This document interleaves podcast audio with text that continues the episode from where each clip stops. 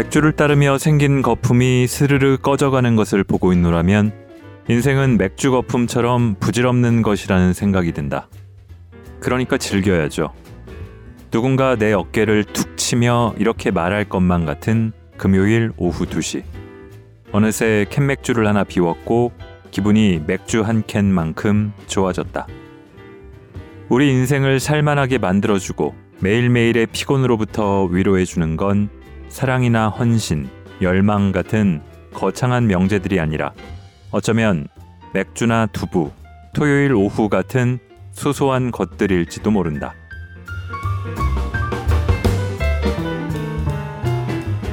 골라드는 뉴스룸 책 읽는 순간 북적북적입니다. 저는 심영구 기자입니다. 제 차례를 한번 건너뛰고 나니까 겨울이 됐습니다. 26년 만에 가장 추운 겨울의 시작이었다는 12월 1일을 지나서 이제는 조금 풀렸죠. 두툼한 파카를 꺼내 입고 얼마 입지도 못한 가을 옷들을 아쉬워하면서 겨울을 맞았습니다. 아, 이런 겨울이면은 추울 때면 따뜻한 온돌방에서 엉덩이 치지면서 따끈하게 데워 먹는 사케라든가 아니면 잘 열어놓은 와인을 한 병 마신다든가 혹은 가슴이 웅장해지게 시원한 맥주를 들이킨다든가 어쩌다 술 생각만 나지만 암튼 그렇습니다. 그런 게 또 나가서 일을 하거나 그래야 되는 상황이 아니라면 이런 겨울을 또 즐기고 싶은 마음도 생기죠. 연말이면 한 해를 차분히 정리하고 각자 사느라 못 만났던 사람들도 만나고 그렇게 마무리하고 새해 맞을 준비를 해야 될 텐데 저는 그동안 준비해서 막 출발한 업무 때문에 좀 정신이 없습니다. 그렇게 일주, 이주를 보내고 있노라니 좀 한숨 돌릴 여유를 여기에서라도 찾아야겠다 싶어서 그런 책을 골랐습니다. 최갑수 작가의 신작 산문집 음식은 맛있고 인생은 깊어갑니다.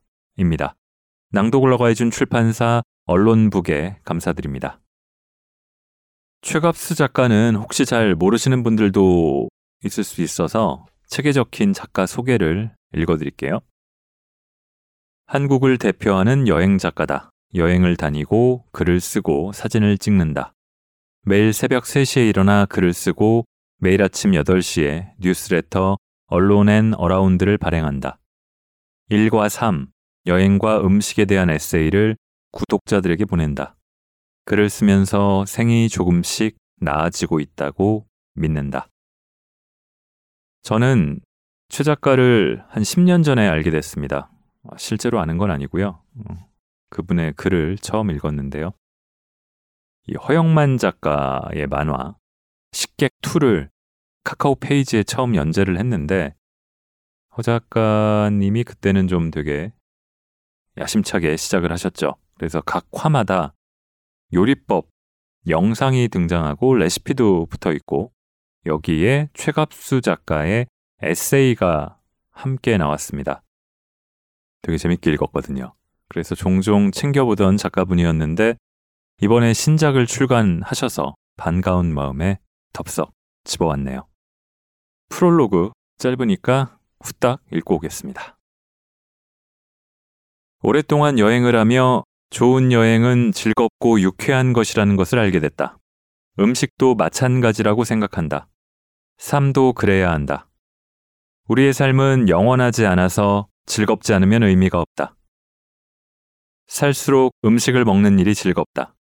찬 두부를 잘라 먹다가 옛 기억을 더듬더듬 꺼내고 불고기를 먹으며 좋았던 시절을 떠올린다. 국수 가락을 건져 올리다가 반짝이는 지혜를 얻는다. 보거나 같이 먹자고 친구에게 전화하는 일이 좋다. 물론 혼자 먹는 도시락도 나쁘지 않다. 예전엔 먹지 못했던 음식을 지금은 맛있게 먹을 줄 안다. 맛있게 먹는 척이라도 하는데 이만큼 살았으니 그럴 수 있게 된 거다. 음식을 먹다가 문득 목이 메어와 수저를 놓고 허공을 바라볼 때도 있다. 먼 하늘 끝에서 줄이 툭 하고 끊어지는 소리가 들릴 때가 있는데 그럴 때면 오래된 음악을 들으며 술을 마신다. 잔을 비우며 아직 남아있는 얼굴들을 떠올린다. 매운맛인데 단맛이 따라오고 단맛 속에 쓴맛이 들어있다. 짠맛은 홀로 먹을 때 좋다. 쓴맛이 나더라도 오래오래 씹으면 단맛이 나온다. 단맛에 길들여지면 몸을 망친다. 담백한데 깊고 깊으니 여유롭다. 여유로우면 너그러워진다. 이렇게 쓰고 보니 음식과 인생에 관해 영 문외한은 아닌 것 같아 다행스럽다. 나는 음식을 사랑하고 인생을 아끼는 것이 분명하다. 살면서 점점 더 그렇게 되어가는 것 같다. 이 책을 읽은 분들이 인생을 조금 더 사랑하게 됐으면 좋겠다. 우린 영원하지 않으니까. 오늘 저녁에는 떠나간 어떤 얼굴이 짙은 별로 떴다. 자, 제가 북적북적해서 그동안 읽어온 책들, 그리고 그 녹음들을 들으신 분들은 아마 아실 거고, 저도 여러 번 얘기했지만, 아, 저는 음식과 여행 이야기를 굉장히 좋아합니다. 너무 당연해서 뭐 생각을 많이 해보진 않았는데요. 왜 좋지? 하는 생각을 잠깐 해보니까 이 최 작가님하고 많이 겹칩니다. 좋은 여행은 즐겁고 유쾌하고 맛있는 음식도 그렇고 무엇보다 함께하는 사람이 좋아야지만 금상첨화가 되겠죠. 편안하게 읽을 수 있는 음식과 여행 그리고 인생 에세이인데 세계 곳곳을 두루두루 다녔던 여행 작가이고 그 기록을 다양하게 갖고 있어서일지 책에 사진이 많이 담겨 있는데 그 사진들도 야, 여기는 어디일 것 같다. 저 사람은 어떤 사람일까? 그런 걸 생각하면서 보셔도 또 다른 재미가 있습니다. 몇 편 이어서 읽어보겠습니다. 그럴 상황은 아닐 것 같긴 하지만 저도 오후 2시에 편의점 맥주를 즐기고 싶은 생각이 드는데요. 그런 글을 포함해서 몇 개 읽어보겠습니다.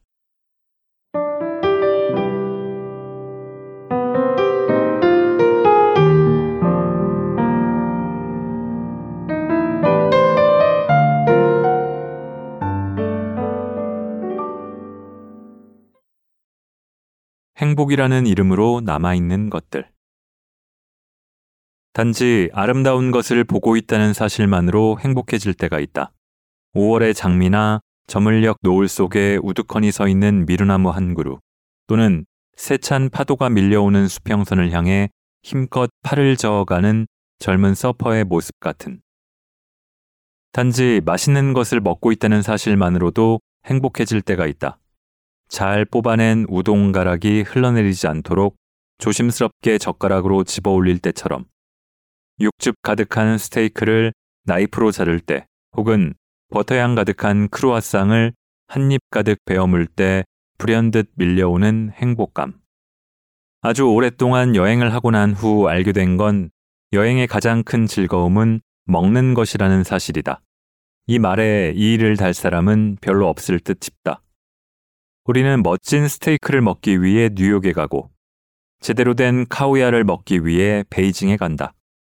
파리의 미슐랭 스타 레스토랑에서 기꺼이 지갑을 연다. 누군가에겐 마추픽추라는 불가사의 앞에 서는 것보다 World Best 레스토랑에 랭크된 센트럴의 tasting 코스를 맛보는 일이 페루 여행에서 더 우선이고 감동일 수도 있다. 언제부터인가 내게의 여행은 이국의 풍경을 접하는 것이 아니라 우리나라에서는 맛볼 수 없는 다른 음식을 맛보는 것이 됐다. 언제부터인가 내게의 여행은 먹는 게 반이었다. 아니, 전부일 때도 있었다. 내가 지나온 수많은 여행 가운데 가장 행복했던 여행을 꼽으라면 호주 테즈메이니아다. 캠퍼밴을 타고 2주 동안 여행했다. 오전에는 테즈메이니아 곳곳에 있는 국립공원을 찾아다니며 트레킹을 즐겼고 오후에는 와이너리를 돌아다니며 다양한 품종의 와인을 시음했다. 저녁이면 캠핑장 의자에 앉아 낮에 사온 와인을 마시며 망중한을 보냈다. 짙은 와인색으로 물들어가던 파이퍼스 강의 노을과 노을이 물러간 뒤 밤하늘 가득 돋아나던 별들. 그 수많은 별을 바라보며 나는 지구가 하나의 별이며 우리는 거대한 우주 속에서 살아가는 아주 작은 존재일 뿐이라는 걸 깨달을 수 있었다.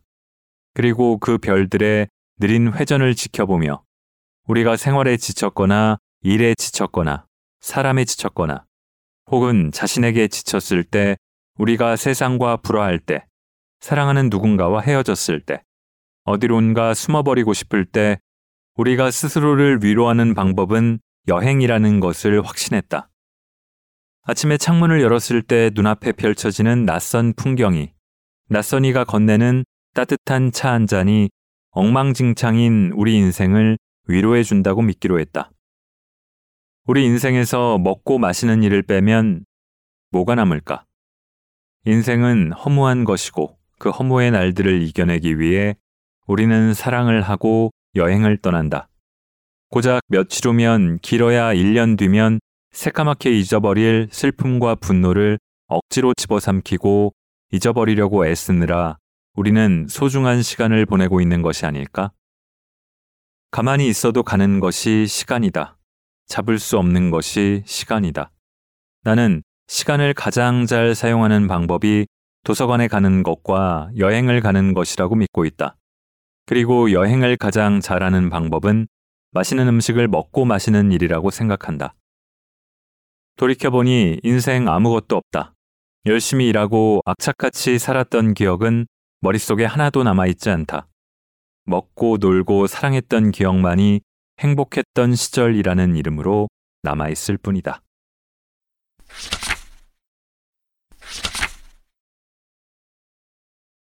빌 에번스를 듣는 오후 2시의 편의점. 오늘도 겨우겨우 마감을 끝냈다. 오랜만에 20년 전처럼 일했다.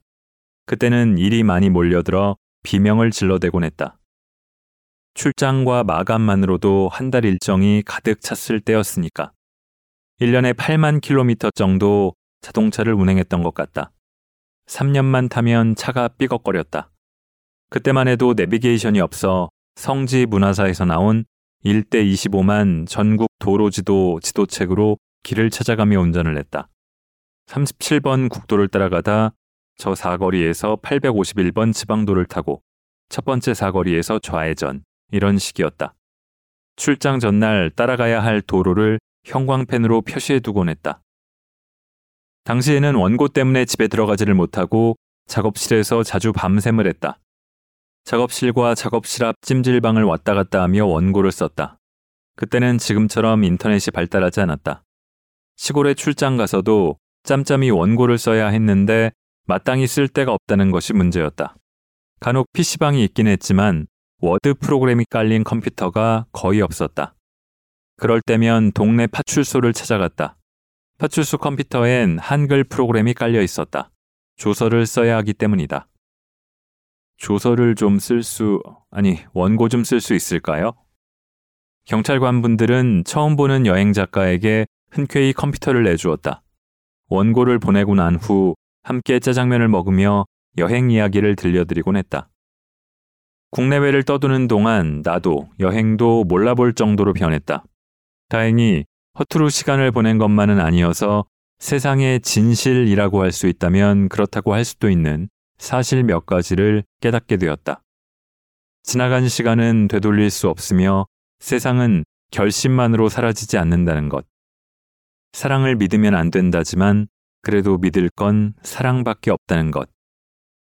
내가 지금 살아가고 있는 주위 풍경과 주변 사람들이 가장 소중하고 그들과 함께 먹는 음식이 가장 맛있다는 것 등 어쩌면 소소하기도 하고 어쩌면 거창하기도 한 이런 사실들을 조금씩 알아가며 나는 어른이 되어갔다.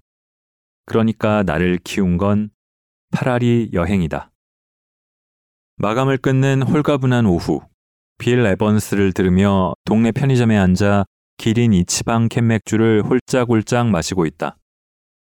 오랫동안 심수를 부리던 영하의 날씨가 물러가고 오늘은 기온이 영상을 회복했다. 주당들에게 술 마시기 나쁜 날씨가 있겠냐마는 그래도 오늘은 특별히 맥주 마시기 좋은 날씨 같아 주섬주섬 나왔다.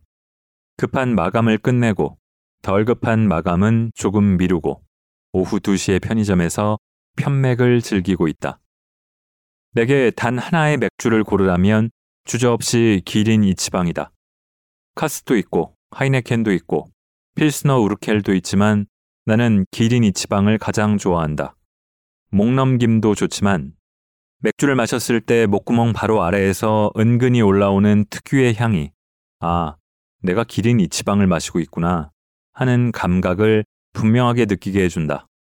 존재감이 분명한 맥주라고나 할까. 그렇다고 기린 이치방이 가장 맛있다고 고집부리는 건 아니다. 그러한 사소한 문제로 다투기 싫다. 평양냉면은 평양냉면이고 함흥냉면은 함흥냉면인 거다. 나는 기린 이치방이라는 취향을 가지고 있을 뿐이다. 어쨌든 중요한 사실은 금요일 오후 2시에 가장 좋아하는 맥주를 홀짝이며 빌 에번스를 듣고 있다는 사실이다. 빌 에번스는 무라카미 하루키의 노르웨이의 숲을 읽으며 알게 됐다. 하루키는 이 책에서 재즈를 많이 소개하고 있다. 책 곳곳에 나오는 재즈가 이 책에 등장하는 방황하며 흔들리는 고독한 청춘들의 마음을 잘 표현해 주는 것 같다. 책을 읽으며 등장하는 음악을 찾아 듣곤 했는데 때론 이 책이 하루키가 자신이 좋아하는 음악에 관해 이야기한 음악 에세이가 아닐까 하는 생각이 들 정도였다. 주인공 와타나베가 20살 생일을 맞이한 나오코를 축하하기 위해 나오코의 집을 방문하는데 그때 저녁을 먹으면서 같이 들었던 음악이 빌 에번스의 왈츠포 데비다. 하루하루 겨울이 깊어가고 있다. 겨울의 맑은 햇빛이 무릎을 따스하게 데워준다. 거리에는 사람들이 바삐 지나간다. 모두가 걱정 없는 표정이다. 그래도 나는 알고 있다. 저마다 각자의 고민과 슬픔을 가지고 있다는 것을. 우리에겐 어떤 시도로도 이겨낼 수 없는 슬픔이 있고 그것을 고요하게 끌어안은 채 살아가고 있다. 우리가 서로에게 상처를 주지 않으려 최선을 다해 노력해야 하는 이유다. 모두 알고 있을 것이다. 상처는 절대 치유되지 않는다는 것을. 상처는 영원히 상처로 남는다. 가끔 잊어버릴 뿐이지. 맥주를 따르며 생긴 거품이 스르르 꺼져가는 것을 보고 있노라면 인생은 맥주 거품처럼 부질없는 것이라는 생각이 든다. 그러니까 즐겨야죠. 누군가 내 어깨를 툭 치며 이렇게 말할 것만 같은 금요일 오후 2시. 어느새 캔맥주를 하나 비웠고 기분이 맥주 한 캔만큼 좋아졌다. 빌 에번스의 곡 중에 내가 가장 좋아하는 곡은 My Foolish Heart다. 이 곡을 듣고 있으면 떨어지는 눈을 맞는 기분이 들기도 하고 반짝이며 흘러가는 강물을 바라보며 서 있는 것 같기도 하다. 그리고 무언가를 찾아가고 있다는 느낌이 든다. 깊은 숲속을 지나 무언가 진실을 찾아 천천히 걸어가는 남자의 뒷모습이 떠오르기도 한다. 뜬금없지만 빌 에번스는 멋지게 생겼다. 잘생긴 건 아니지만 정말 멋진 외모를 가졌다. 다시 태어난다면 신이 너는 누구의 외모를 가지고 다시 태어나고 싶냐고 묻는다면 제임스 딘도 아니고 정우성도 아니고 빌 에번스다. 기린 이치방을 선택하듯 주저없이 빌 에번스를 선택하는 것이다. 단정하게 빗어넘긴 올백머리, 창백한 볼, 가냘픈 턱선, 저 너머 어딘가를 응시하는 시선, 그리고 그 시선을 살짝 가려주는 검은 뿔테 안경. 담배를 물고 구부정한 목으로 피아노를 연주하는 그의 모습은 지적이고 섹시하고 허무하다. 맥주캔 하나를 더 마실까 하다가 참기로 한다. 오늘은 여기까지가 딱 좋은 것 같다. 적당한 양이 우리를 기분 좋게 한다. 상실의 시대에서 와타나베도 이런 말을 했다. 모든 사물을 너무 심각하게 생각하지 말 것. 모든 사물과 나 자신 사이에 적당한 거리를 둘 것. 그렇다.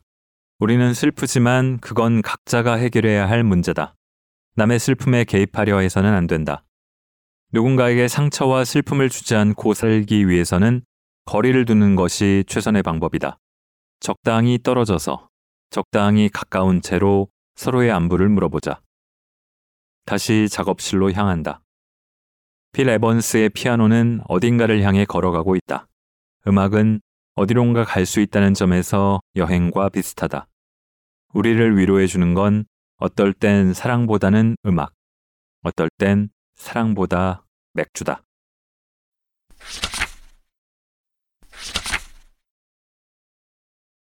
한 잔의 맥주, 한 젓가락의 두부, 그리고 하나의 일. 두부는 대여섯 살 때부터 먹어온 것 같다. 가장 먼저 떠오르는 두부에 관한 기억은 어머니가 반찬으로 만들어주던 양념을 올린 두부구이다. 하얀 쌀밥 위에 따끈한 두부구이 한 조각을 올리고 먹었던 것 같은데 양념에 들어간 다진 파가 먹기 싫어 젓가락으로 골라내다 야단을 맞았던 기억이 난다. 담 너머에서 들려오던 두부 장수의 방울 소리도 희미하게 남아 귓전에 남아 있다. 두부 한 모를 담은 비닐봉지를 들고 집으로 돌아가던 어스름 무렵의 골목길도 머릿속에 남아 있다.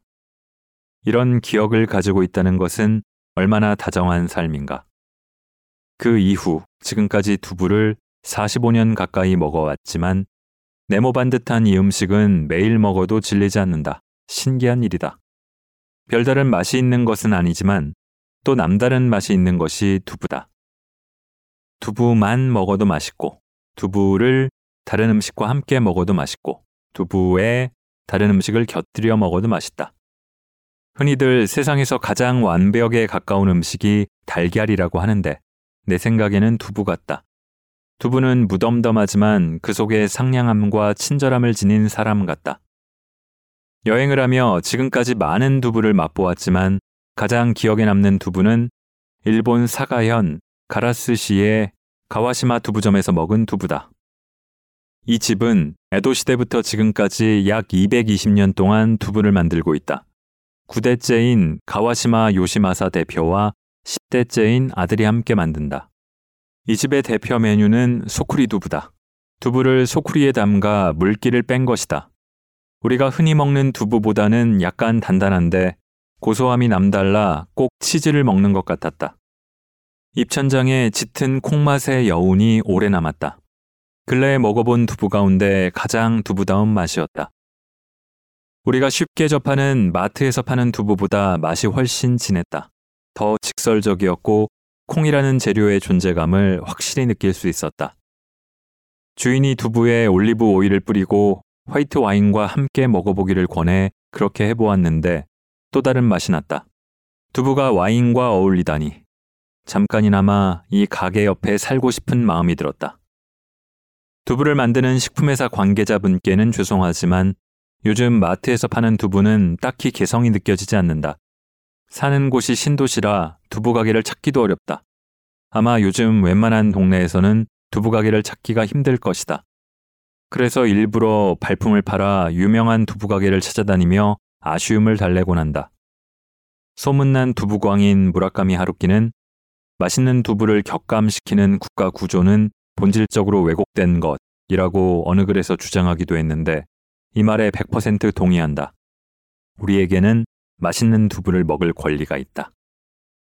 두부 가게에서 막 싸온 김이 모락모락 나는 두부에 실파를 잘게 썰어 올리고 그윽하게 올라오는 콩 냄새를 즐기고 싶다. 만약 집에서 걸어갈 만한 거리에 도서관과 두부 가게가 있다면 그것만으로 엄청난 축복이다. 어릴 때 두부를 반찬으로 먹었다면 지금은 안주로 먹는 경우가 더 많다. 두부구이도 좋아하고 쑥갓을 넣고 끓인 육수에 살짝 데쳐 먹는 물두부도 좋아한다. 두부 전골, 대전식 두부 두루치기도 좋아하는 두부 요리다.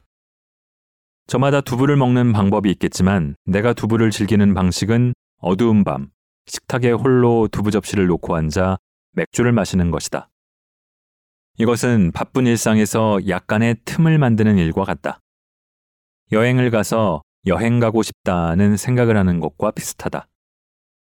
여행 작가인 나는 여행이 일이라서 느긋하고 여유롭게 여행을 할 기회가 적다. 무거운 카메라 가방을 짊어지고 바쁘게 돌아다녀야 한다.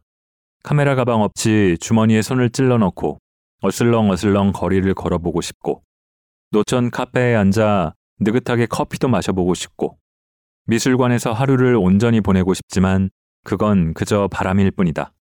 조금이라도 딴청을 부리면 가이드가 팔꿈치를 잡아 끈다. 다음 장소로 이동하시죠. 그래도 이 일을 오래 하다 보니 약간의 틈을 만드는 요령이 생겼다. 신문과 잡지에 실어야 할 업무용 사진을 찍는 틈틈이 내가 찍고 싶은 사진을 찍는다.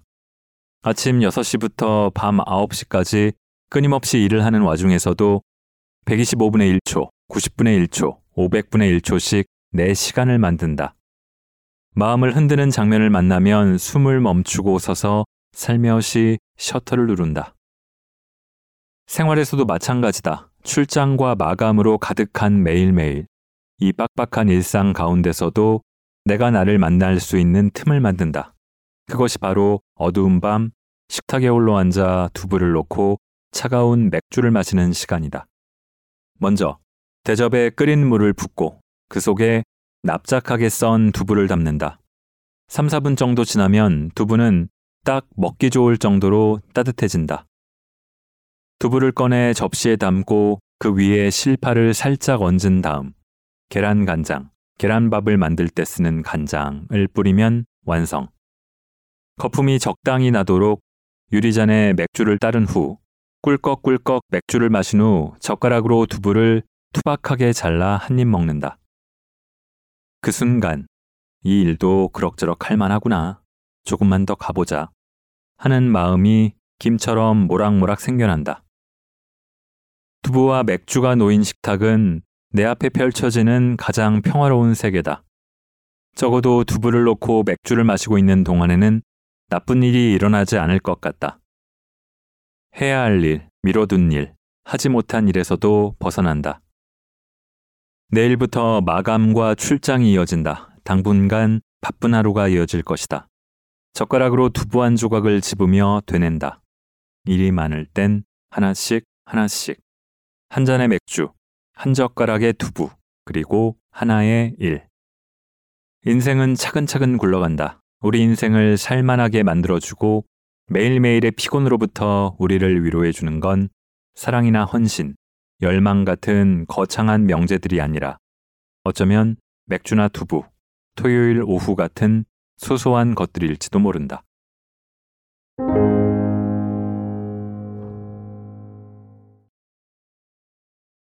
제가 요즘에 주로 하고 있는 게 스프라고 이름을 붙인 스브스 프리미엄, 이 SBS가 만든 지식 구독 플랫폼 일입니다. 이름의 유사성을 빌려와서 수프를 연상케 하는 여러 프로모션과 마케팅도 하고 있는데 이를테면 문구가 이래요. 지식 인사들의 프리미엄 지식 레시피, 뉴스의 지식을 담다 떠먹여 드립니다. 뭐 이런 것들입니다. 이 책을 읽다가 이전 같으면 안 그랬을 텐데 수프에 대한 글이 요즘 상황이 그래서 그런지 유독 꽂히더라고요. 수프는 사라지지 않으면 좋겠다. 따뜻한 스웨터 같은 감촉을, 온기를 영원히 좋아하고 즐겼으면 좋겠다. 그런 문장들이 그랬습니다.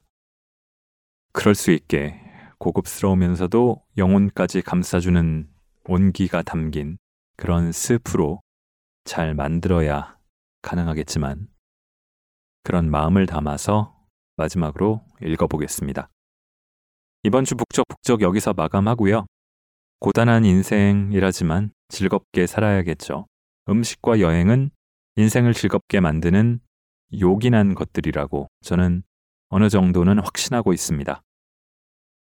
들으시는 분들도 그러셨으면 좋겠습니다.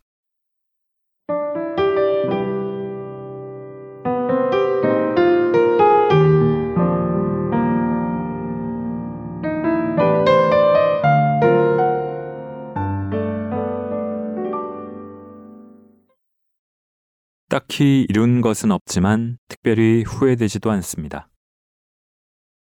시간이 어떻게 가는지 모르겠다. 이런저런 자료를 정리하다 보니 얼음이 녹아내리듯 주말이 사라져 버렸다. 사진을 백업받아 폴더별로 분류하고 읽었던 책을 에버노트에 써머리하고 구글 캘린더를 체크하며 다음 주 일정을 챙겼다. 아이클라우드의 사진과 구글 드라이브도 정리했다. 어수선하고 바빴던 주말이었다. 주말에 면을 먹지 않으면 주말 같지 않고 주말에 빈둥대지 않으면 뭔가 손해를 본 것 같다. 젊었을 때는 빈둥거리는 것 자체가 싫었다. 주말도 바빠야 했다. 그러지 않으면 시간을 낭비하고 있는 것 같았고 의미 없는 인생을 사는 것처럼 느껴졌다. 지금은 다르다. 어느덧 중년이 되었다. 놀 땐 놀아야 하고 일해야 할 때도 대충 하는 것이 좋은 나이가 된 것이다. 딱히 이뤄놓은 것은 없지만 그렇다고 딱히 거기에 대해 후회가 되지도 않는다. 사는 게 원래 그런 거지 뭐. 음식에 대해서도 관대해졌다. 음식을 앞에 두고 좋다 나쁘다, 맛있다 맛없다를 따지고 싶지 않다. 맛있는 음식을 먹으면 좋지만 맛없는 음식을 먹을 때도 있는 거지 뭐. 다른 사람의 취향도 존중한다. 그냥 함께 맛있게 먹고 싶다. 남의 인생을 함부로 재단하고 평가하는 것이 옳은 일이 아니듯 음식 역시 마찬가지라는 생각이 든다. 우리는 음식을 먹으며 살아가는 것이지 평가하며 살아가는 것이 아니다. 오늘 오전 전남 화순 운주사에 대한 원고를 넘기고 손바닥을 탁탁 털며 창밖을 보다가 아, 벌써 가을이구나 하는 생각이 들었다. 운주사의 가을에 대한 원고를 썼는데 나는 가을이 지나가는 것을 눈치채지 못하고 있었다니. 목덜미에 감기는 바람의 감촉이 서늘하다.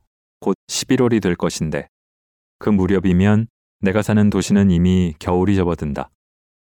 문득 뭔가 따뜻하고 부드러운 음식이 없을까 하는 생각이 들었다. 콩나물 국밥, 미역국, 소고기 묵국. 미역국에 살짝 마음이 흔들렸지만 오늘 같은 날씨에 어울리지 않는다. 뭘 먹을까 고민하다가 머릿속에 떠오르는 음식은 예상외로 수프다. 은은하면서도 향긋하고 고소한 버터향이 은근히 올라오는 수프 한 접시. 병아리색의 따뜻한 수프 한 숟가락을 입에 떠넣으면 이 가을날이 행복할 것 같다. 여기는 서울 응암동에 자리한 옛날식 돈가스 집이다. 전형적인 한국식 돈가스를 낸다. 돈가스라는 음식은 참 희한하다. 유럽에서 시작해 일본을 거쳐 한국으로 들어와 이제는 한식이 되었다. 짜장면처럼 말이다. 송아지 갈비살 또는 엉덩이살을 두드려 튀긴 오스트리아의 슈니첼이 커틀릿으로 일본으로 전해져 일본화됐고 이 음식이 다시 한국으로 건너와 돈가스가 됐다. 일본화되는 과정이 재미있다. 포크와 나이프 대신 젓가락으로 집을 수 있도록 적당한 크기로 썰어져 접시에 담겼고 그레이비풍 소스 대신 간장 소스가 뿌려졌다. 옆에는 일본인이 좋아하는 양배추를 채 썰어 곁들였다. 이것이 일제 강점기를 거치며 경양식이라는 이름으로 한국으로 건너왔다. 돈가스집을 돈가스집이라고 하면 맛이 없다. 경양식집이라고 해야 더 맛이 나는 것 같다. 경양식은 이름 그대로 가벼운 양식이다. 피가 묻어나는 스테이크를 써는 것이 아니라 기름에 튀겨나온 빵가루 묻힌 돈가스를 먹는 집인 것이다. 이런저런 생각을 하는 동안 수프가 나왔다. 깍두기와 피클도 함께 나왔다. 돈가스도 돈가스지만 나는 수프가 나오는 이 순간이 너무 좋다. 히레가스를 파는 일본 돈가스집에서는 이 수프를 맛볼 수가 없다. 한국식 돈가스를 파는 경양식 집에서만 사기 그릇에 담겨져 나오는 수프를 맛볼 수 있다. 코를 가까이 대고 냄새를 먼저 맡는다. 부드러운 버터 향이 콧 속으로 스민다. 전형적인 한국식 수프다. 해외 취재 여행을 하며 레스토랑에서 수프를 많이 먹었지만 그래도 나는 이 한국식 수프가 너무 맛있다. 수프 냄새를 맡고 있으면 목까지 오는 따뜻한 스웨터를 입고 난로 옆에 앉아 있는 것만 같다. 된장국 냄새를 맡을 때와는 또 다른 느낌이다. 한 숟가락 떠서 맛을 본다. 혀를 부드럽게 감싸며 입안 전체로 퍼지는 수프의 질감. 어릴 때는 이 수프 맛이 너무나 좋았다. 수프를 먹고 있노라면 다정하고 평온한 세계에 와 있는 듯한 기분이 들었다. 처음 경양식집에 갔던 때를 생생하게 기억한다. 아마도 초등학교 1학년 때였을 것이다. 아버지 친구분이 하시던 집이었는데 홀에는 고풍스러운 원목 식탁과 의자가 놓여 있었다. 식탁 위에는 두꺼운 유리가 깔려 있었고 레이스로 장식한 새하얀 테이블 매트가 놓여 있었는데 그 위에는 하얀 냅킨으로 꽁꽁 싸맨 포크와 나이프가 얌전하게 올려져 있었다. 독수리표 또는 인켈 오디오의 스피커에서는 아마도 아드린느를 위한 발라드가 흘러나오고 있었겠지. 지금 그 가게의 이름은 잊어버렸다. 아버지 친구분은 사업을 하다 망하고 경양식집을 차렸는데 아주머니가 주로 가게를 운영하시고 아저씨는 아버지와 함께 매일 낚시를 하러 다녔다. 결국 그 경양식집도 접고 나중에는 스포츠용품인 아식스 대리점을 했다. 그래서 나는 그분을 아식스 아저씨라고 불렀다. 아식스 아저씨는 언제나 색이 옅게 들어간 선글라스에 새하얀 아식스 추리닝을 아래 위 한 벌로 갖춰 입고 다니셨다. 게다가 그 추리닝은 주름이 칼같이 잡혀 있었다. 왜 추리닝에 주름을 잡았을까? 그런데 그때는 그 모습이 얼마나 멋있어 보이던지. 아무튼 그 경양식 집에는 돈가스와 비우가스, 함박 스택이 있었다. 하얀 접시 위에는 빵가루를 입혀 바삭하게 튀긴 고기가 올라가 있었고 그 위에는 달짝지근하면서도 진득한 소스가 뿌려져 있었다. 옆으로는 마카로니 샐러드와 채썬 양배추 샐러드, 단무지가 놓여 있었다. 그리고 빵으로 할래, 밥으로 할래. 어린 나이에는 당연히 빵이었다. 빵으로 주세요. 그런데 접시 위에는 항상 빵과 밥이 같이 담겨 나왔다. 둘 다 먹어. 거기서 스프라는 음식을 처음 먹었다. 세상에 이런 음식이 있다니. 밥상에 오르던 액체라고는 시래기국과 된장국, 미역국, 숭늉만 알던 내게 수프는 딴 세상 음식이었다. 주말 명화극장에서 촛불이 은은하게 켜진 식탁에서 금발의 아이들이 먹던 그 음식이었다. 아식스 아저씨가 물에 가루를 풀어 만들었는지 육수를 내고 버터를 넣어 직접 만들었는지는 모르겠다. 수프 한 숟가락을 떠먹고 빵을 조금 떼어서 먹고 밥 한 숟가락을 먹고 수프 한 숟가락을 먹었다. 그리고 깍두기 하나를 집어 먹었다. 수프가 줄어드는 것이 아까웠다. 조금씩 아껴 먹으며 돈가스가 나올 때까지 기다렸다. 그리고 돈가스가 나오면 돈가스를 정성스럽게 썰어 수프에 찍어 먹었다. 돈가스를 먹은 다음에는 밥 한 숟가락을 떠서 수프에 살짝 찍어 먹었다. 돈가스가 나오기 전 수프를 다 먹어야 한다는 룰이 있다는 것을, 비후가스의 비후가 비프라는 것을, 함박 스테이크 햄버거 스테이크라는 것을 중학교에 가서야 알았다. 초등학교에 다니는 동안 경양식집에서 돈가스를 먹은 게 통틀어 서너 번이나 될까? 시내에 있는 중학교에 진학해서야 시내 사는 친구들은 이걸 매주 먹고 살았다는 걸 알고서 분노에 차 입술을 부르르 떨었다. 요즘은 돈가스가 나오기 전 수프를 다 먹는다. 어른이니까. 수프 한 그릇, 접시가 아니다. 에, 연연해 하지 않는다. 더 시키면 되지 뭐. 하지만 굳이 그렇게 하지 않는다. 수프는 한 그릇이 제일 맛있으니까. 자, 이제 돈가스가 나왔다. 하얀 접시 위에 먹음직스럽게 튀겨진 돈가스가 올라가 있고 그 옆으로 양배추 샐러드와 마카로니, 동그랗게 뭉친 밥, 그리고 풋고추가 있다. 풋고추 옆에는 쌈장도 한 숟가락 떠놓았다. 아실는지 모르겠지만 돈가스가 처음 나왔을 때는 접시 위에 풋고추를 올려주던 집도 있었다. 아식스 아저씨의 라이벌 경양식집이 있었는데 거기도 풋고추를 담아줬다. 아식스 아저씨의 경양식집도 처음엔 풋고추를 돈가스 옆에 담아냈지만 아식스 아저씨가 청양고추를 먹고 너무나 매운 나머지 기절까지 해서 응급실에 실려간 이후 풋고추를 내지 않는다고 들었다. 아버지한테 들었으니 이건 엄연한 사실이다. 포크로 돈가스를 누르고 나이프로 가장자리를 자른다. 가장자리에는 소스가 덜 묻었다. 가장 바삭한 부분이자 내가 제일 좋아하는 부분이다. 돈가스를 입으로 가져가며 이런 음식이 이젠 추억의 음식이 되었구나 하는 생각을 했다. 얼마 전 TV를 볼 때였다. 12살 난 딸에게 오랜만에 무한도전 보게 좀 틀어봐 하고 말했더니 이상한 눈으로 바라보았다. 무한도전 끝난 지가 언젠데. 아, 무한도전이 끝났구나. 그때 깨달았다. 세월은 나몰래 야금야금 시간을 흘려보내고 있었다는 것을. 하기야 TV에 USB를 꽂으면 영화를 볼 수 있다는 것도 지난해에 알았다. 그렇다고 산속에서 혼자 살아가는 자연인처럼 사는 것이 아니다. 넷플릭스도 보고 애플 뮤직으로 음악도 듣고 줌 강의도 하고 클라우드로 데이터를 동기화하며 원고도 쓴다. 다만 내가 관심이 없는 일에 관심을 싹 거두고 내가 좋아하고 하고 싶고 해야 하는 일에만 눈길을 줄 뿐이다. 오랫동안 인생을 지나왔다. 되돌아보니 돌이킬 수 있는 일은 하나도 없다. 후회만 잔뜩 쌓여 있다. 앞으로는 과거형 문장을 더 자주 말하며 살게 될 것이다.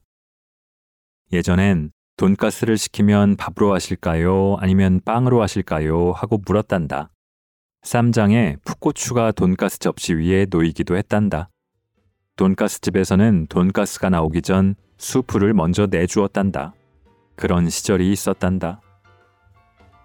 수프는 사라지지 않았으면 좋겠다. 따뜻한 스웨터 같은 이 음식의 감촉을, 포근함을, 온기를, 다정함을 사람들이 영원히 좋아하고 즐겼으면 좋겠다.